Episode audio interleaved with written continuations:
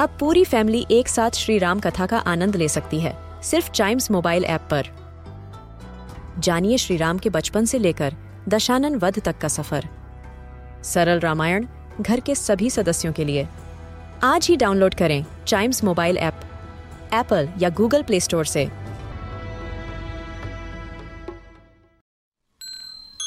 This is Chimes Radio, original podcast. ਇਹ ਸਾਖੀ ਗੁਰੂ ਨਾਨਕ ਦੇਵ ਜੀ ਦੀ ਜੀਵਨੀ ਤੋਂ ਲਿੱਤੀ ਗਈ ਹੈ। ਇਸ ਸਾਖੀ ਦਾ ਨਾਂ ਸੱਜਣ ਠੱਗ ਹੈ। ਸੱਜਣ ਦਾ ਅਰਥ ਹੈ ਦੋਸਤ, ਅੱਛਾ ਇਨਸਾਨ ਜਾਂ ਮਦਦ ਕਰਨ ਵਾਲਾ। ਸੱਜਣ ਨਾਮ ਦਾ ਇੱਕ ਵਿਅਕਤੀ ਪਾਕਿਸਤਾਨ ਦੇ ਇੱਕ ਸ਼ਹਿਰ ਤੁਲੰਬਾ ਵਿੱਚ ਰਹਿੰਦਾ ਸੀ। ਉਸ ਨੂੰ ਆਪਣੇ ਇਲਾਕੇ ਵਿੱਚ ਇੱਕ ਅੱਛਾ ਇਨਸਾਨ ਮੰਨਿਆ ਜਾਂਦਾ ਸੀ। ਉਸਨੇ ਇੱਕ ਧਰਮਸ਼ਾਲਾ ਬਣਾਈ ਹੋਈ ਸੀ ਜਿੱਥੇ ਯਾਤਰੀ ਰਾਤ ਕੱਟ ਸਕਦੇ ਸਨ। ਤੇ ਜਦੋਂ ਕੋਈ ਯਾਤਰੀ ਆਪਣਾ ਸਾਮਾਨ ਭੁੱਲ ਜਾਂਦਾ, ਤਾਂ ਸੱਜਣ ਉਸ ਸਾਮਾਨ ਨੂੰ ਆਪਣਾ ਸਮਝ ਕੇ ਆਪਣੇ ਕੋਲ ਰੱਖ ਲੈਂਦਾ। ਹੌਲੀ-ਹੌਲੀ ਉਸ ਦੀ ਇੱਕ ਆਦਤ ਭਿਆਨਕ ਰੂਪ ਧਾਰਨ ਕਰਦੀ ਗਈ। ਉਹ ਰਾਤ ਨੂੰ ਯਾਤਰੂਆਂ ਦਾ ਕੀਮਤੀ ਸਾਮਾਨ ਚੋਰੀ ਕਰਨ ਲੱਗ ਪਿਆ। ਕੁਝ ਸਮੇਂ ਬਾਅਦ ਇਸ ਗੰਦੀ ਆਦਤ ਨੇ ਉਸ ਨੂੰ ਜ਼ਾਲਮ ਬਣਾ ਦਿੱਤਾ। ਜੋ ਵੀ ਉਸ ਦੀ ਧਰਮਸ਼ਾਲਾ ਵਿੱਚ ਰਹਿਣ ਆਉਂਦਾ ਉਸ ਨੂੰ ਮਾਰ ਕੇ ਉਸ ਦਾ ਸਮਾਨ ਲੈ ਲੈਂਦਾ।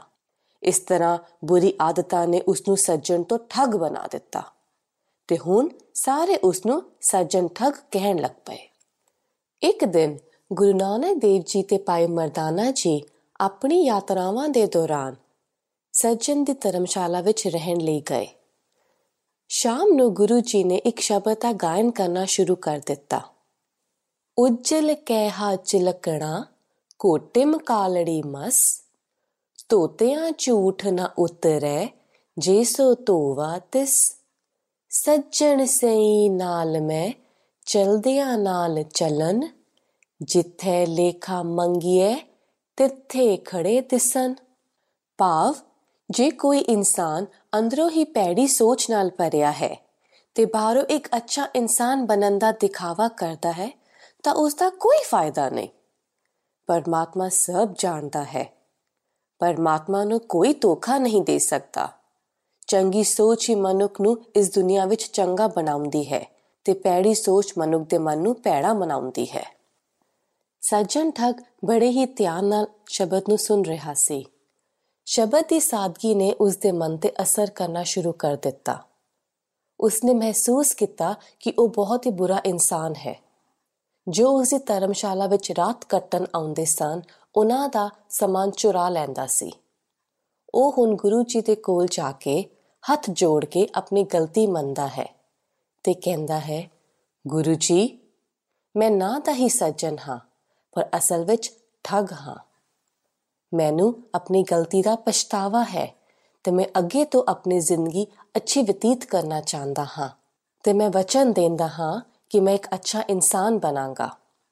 ਗੁਰੂ ਜੀ ਉਸ ਦੇ ਆਏ ਹੋਏ ਬਦਲਾਵ ਨੂੰ ਦੇਖ ਕੇ ਬੜੇ ਹੀ ਖੁਸ਼ ਹੋ ਜਾਂਦੇ ਨੇ ਤੇ ਸਾਰਾ ਲੁੱਟਿਆ ਹੋਇਆ ਸਮਾਨ ਗਰੀਬਾਂ ਤੇ ਜ਼ਰੂਰਤਮੰਦਾਂ ਨੂੰ ਦੇਣ ਲਈ ਕਹਿੰਦੇ ਨੇ। ਹੁਣ ਸੱਜਣ ਆਪਣੀ ਜ਼ਿੰਦਗੀ ਨੂੰ ਇਮਾਨਦਾਰੀ ਨਾਲ ਜਿਉਂਦਾ ਹੈ, ਧਰਮਸ਼ਾਲਾ ਵਿੱਚ ਰਾਤ ਕਟਨ ਆਏ ਯਾਤਰੂਆਂ ਦੀ ਹਰ ਤਰ੍ਹਾਂ ਦੀ ਮਦਦ ਕਰਦਾ ਹੈ ਅਤੇ ਸੱਜਣ ਠੱਗ ਤੋਂ ਸੱਜਣ ਬਣ ਜਾਂਦਾ ਹੈ। ਇਸ ਸਾਖੀ ਤੋਂ ਸਾਨੂੰ ਇਹ ਸਿੱਖਿਆ ਮਿਲਦੀ ਹੈ ਕਿ ਚੰਗੀ ਸੋਚ ਇਨਸਾਨ ਨੂੰ ਚੰਗਾ ਬਣਾਉਂਦੀ ਹੈ ਤੇ ਬੁਰੀ ਸੋਚ ਬੁਰਾ।